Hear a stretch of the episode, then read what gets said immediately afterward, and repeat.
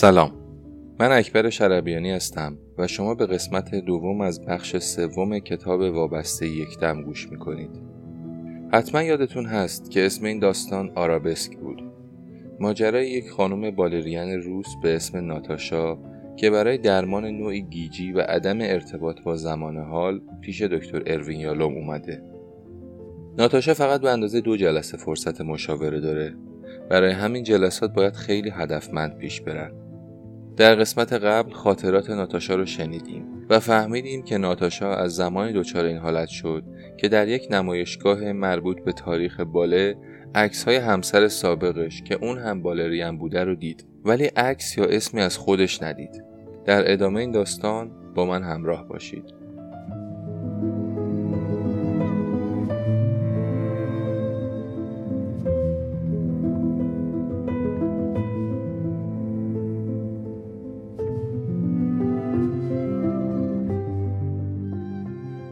وابسته یک دم. اثر اروین یالو.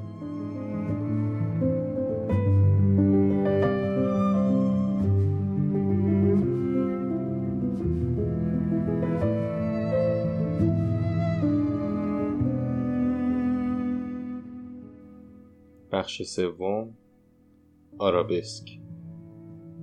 صفحات 43 تا 63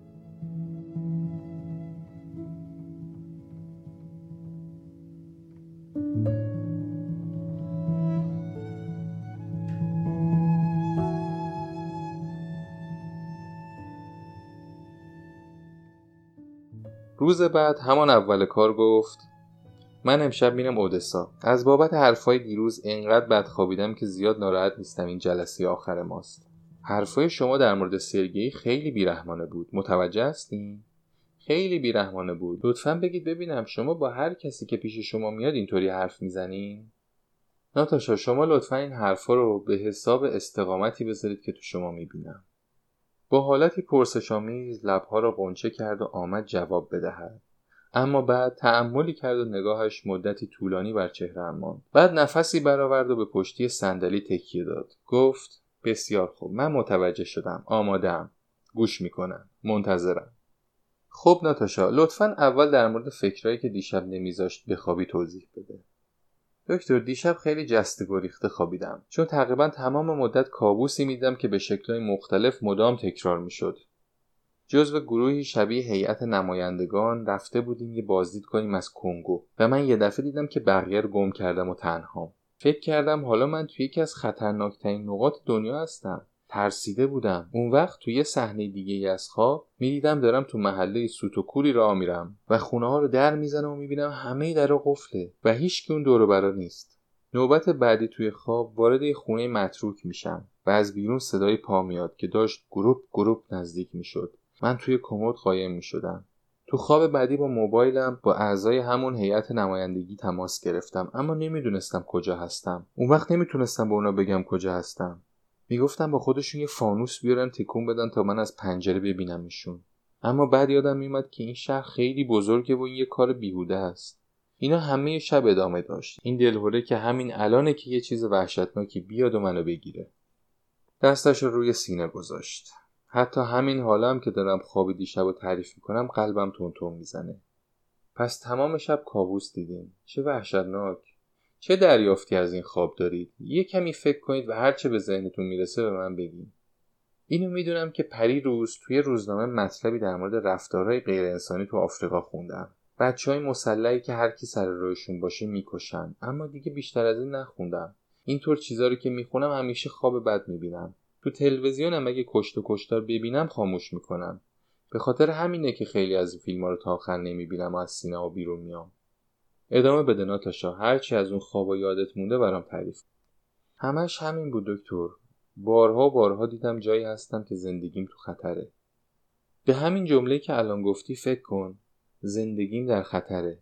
منتها به صورت تدایی آزاد یعنی بذار ذهنت آزادانه سیر کنه و شما از دور فقط ناظر باش. هر فکری که به ذهنت خطور می‌کنه برای من تعریف کن. کمابیش مثل دیدن یه صفحه نمایش. آهی کشید و نگاه غضبناکی به من انداخت. بعد سرش را به پشتی صندلی تکیه داد و نجوا کرد. زندگیم تو خطره زندگیم تو خطره. و بعد ساکت شد. چند دقیقه که گذشت نهیبی زدم. یه مقدار بلندتر لطفا. ناتاشا پاسخ داد. من می‌دونم که چی می‌خواین بشنویم و من جواب دادم. و شما هم دلتون نمی‌خواد که به من بگید. سر تکان داد. ادامه دادم. چطوره که اینو مجسم کنیم امروز همینطور همینجا ساکت میمونین تا وقتتون تموم بشه. مجسم کنین همین الان داری از مطب میرین بیرون. چه حالی دارین؟ دکتر خیلی خوب میگم. معلومه که زندگی من تو خطره. من 69 سالمه. مگه من دیگه چقدر زنده میمونم؟ تمام زندگی من همین بود. زندگی واقعی. یعنی روی صحنه بودن و رقصیدن با سرگئی برای شما زندگی واقعیه. دکتر خود شما تا حالا به عمرتون رقصیدین؟ او بله فقط رقص پا. قبلا همه حرکت های فرد آستر رو مو به مو تقلید می‌کردم. گاهی تو خونه گاهی تو خیابون. چشمهش گرد شد و با حیرت به من نگاه کرد. گفتم شوخی می‌کنم. رقاصی بدتر از من تو دنیا پیدا نمیشه. اما تماشاگر خیلی علاقه مندی هستم و می‌تونم تصور کنم اجرا پیش چشم اون همه تماشاگر که دارن برای آدم دست می‌زنن چقدر حال و هوای شکوهمندی داشته. آقای دکتر شما برخلاف سایر روانپزشکای بداخلاق حسابی شوخ و شنگ هستین و همینطور یه مقداری هم اقواگر. ناتاشا از این بعد معذب میشی؟ او نه اصلا. خوبه.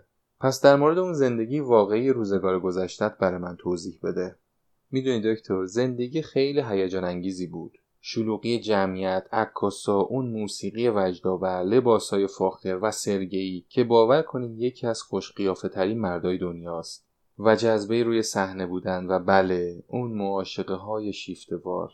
در قیاس با اینا هر چیز دیگه بیرنگ و آبه. ناتاشا که لحظه قبل موقع حرف زدن بر لبه صندلیاش نشسته بود آرام شد و به پشتی تکیه داد.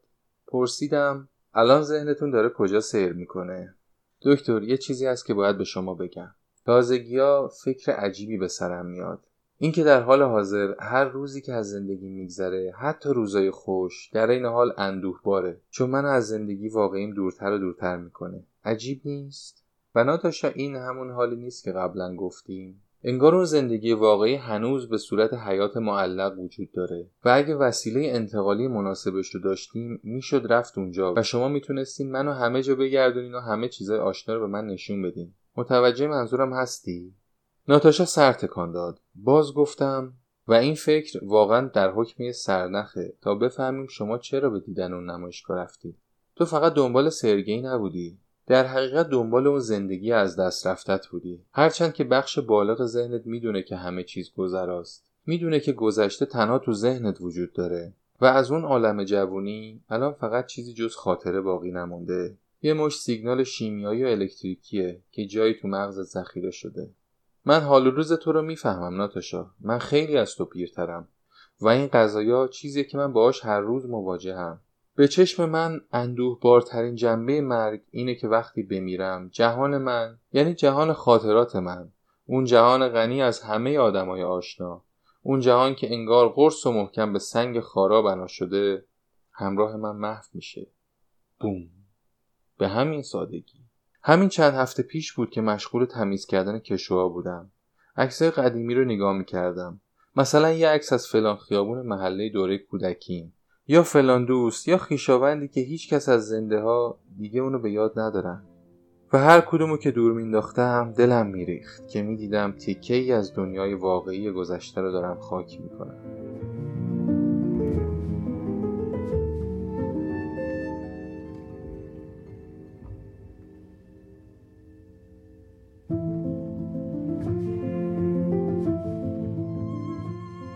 ناتاشا نفس بلندی کشید و به صدای نرمتر گفت من همه حرفهای شما رو می‌فهمم دکتر. ممنونم که اینا رو به من گفتین. اینکه این طور از درون خودتون میگین برای من خیلی ارزشمنده.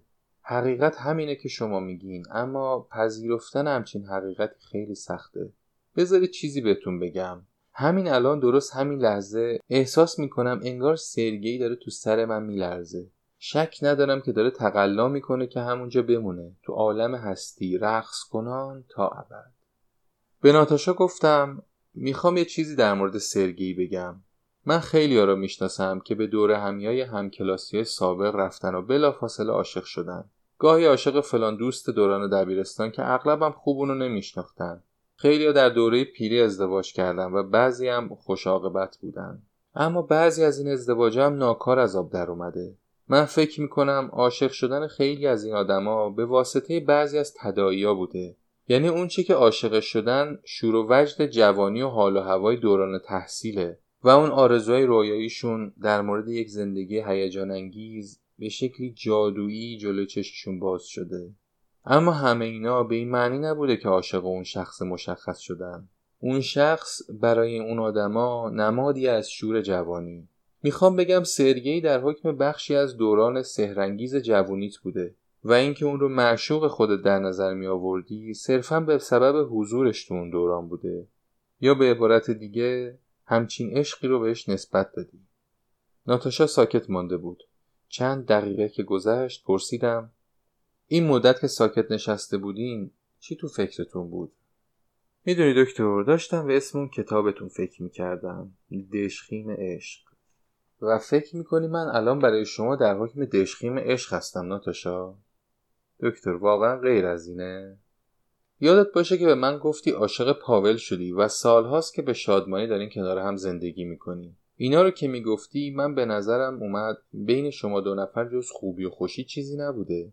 بنابراین چیزی که احیانا من در مقام دشقیم دارم پایدار می‌برم عشق نیست. سرابی از عشقه. چیزی گفتی ناتاشا؟ می‌دونی دکتر توی دلم صدای خیلی خفیفی میشنوم. یه نجوا. این صدای خفیف چی بهت میگه؟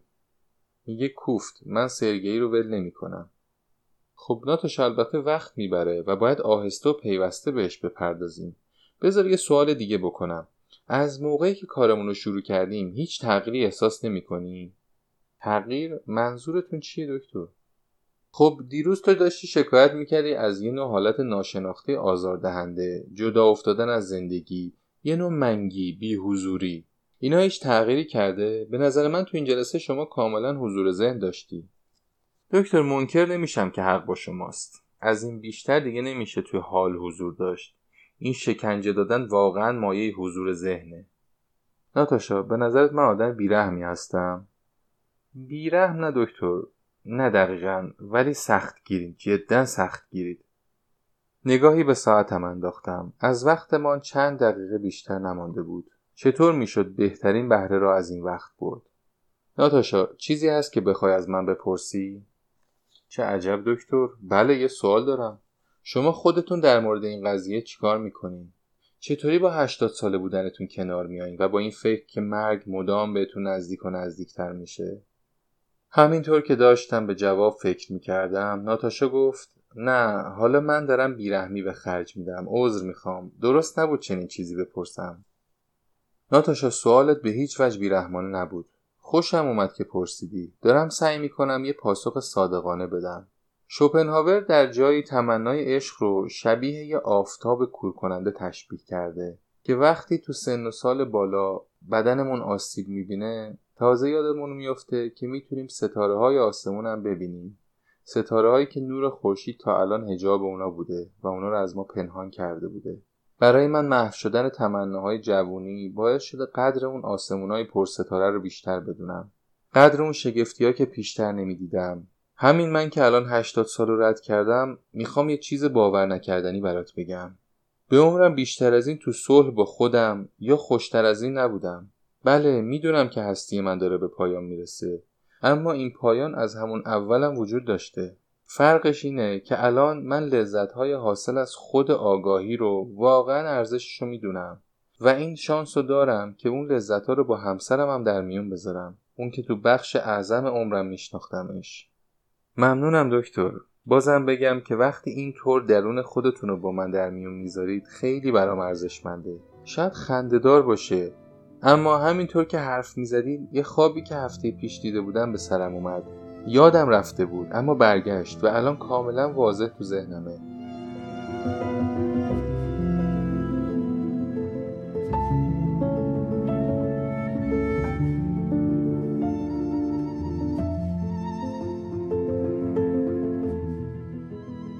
داشتم توی جاده متروکی قدم می‌زدم و می‌دونستم که آخرین موجودی که قدم تو این جاده گذاشته سگم بالو بوده. بعد بالو رو کنار جاده دیدم و به طرفش رفتم و خم شدم و یه راست تو چشاش نگاه کردم. بعد تو دلم گفتم تو و من هر دوتامون یه موجود زنده ایم و من هیچ برتری نسبت به تو ندارم. و ناتاشا احساساتی که همراه این خواب بود چیاست؟ می‌دونی دکتر اولش خوشحال بودم که سگم رو دارم دوباره می‌بینم. می‌دونید بالو دو هفته پیش از اینکه ما با آمریکا بیایم مرد. 16 سال همدم من بود و سخت بود کنار اومدم با غم از دست دادنش. راستش از اینکه می‌خوایم بیایم آمریکا راضی بودم چون فکر می‌کردم شاید باعث بشه از این غم رها بشم. شما سگ دارین؟ چون در غیر این صورت حال منو متوجه نمیشین. جواب دادم نه من گربه دوستم. با این همه فکر می‌کنم بتونم بفهمم دردتون چقدر عمیق بوده. درنگی کرد اما بعد سر تکان داد. چنان که انگار پاسخ من راضیش کرده باشد. بله دکتر دردش خیلی عمیق بود. به قول شوهرم خیلی عمیق. شوهرم میگه من زیادی وابسته بالو بودم. انگار اون بچه من بود. به نظرم نگفتم که بچه ندارم. گفتم. پس ناتاشا توی اون خواب شما داشتین تو همون جاده سفر می‌کردین که بالو مدت قبل اونجا رفته بوده. و بعد تو چشماش نگاه کردین و گفتین ما هر دوتامون موجودات زنده هستیم. و من هیچ برتری نسبت به تو ندارم. فکر می‌کنی این خواب چه پیامی برات داشته؟ می‌دونم چه فکری می‌کنی دکتر. خب بگو ناتاشا. که من می‌دونم دارم تو جاده نیستی پیش میرم. مثل بالو. درست ناتاشا؟ و مثل همه موجودات زنده. بله دکتر مثل همه موجودات زنده. و خودت خودت چی فکر می‌کنی ناتاشا؟ دکتر فکر می‌کنم کل این گفتگو داره حال منو بدتر می‌کنه. چرا؟ چون که ناراحتتر شدی؟ می‌دونی چیه دکتر؟ اگه چند جلسه درمانی دیگه هم مثل این دوتا رو بگذرونیم حتما باید منو با آمبولانس ببرن خونه. خب ناتاشا تمام حالتهایی که از دیروز گفتی جدا افتادگی از زندگی احساس بیگانگی سر جای خود نبودن همه اینا در حکم این مسکنه. برای اون درد ذاتی همه موجودات زنده. بذار شروع کارمون رو بررسی کنیم. تو با یه عکسی از خودت وارد مطب به من شدی. ای وای نه دکتر دوباره شروع نکنی. ناتاشا حواسم هست که تو من از صحبت در مورد اون عکس من کردی.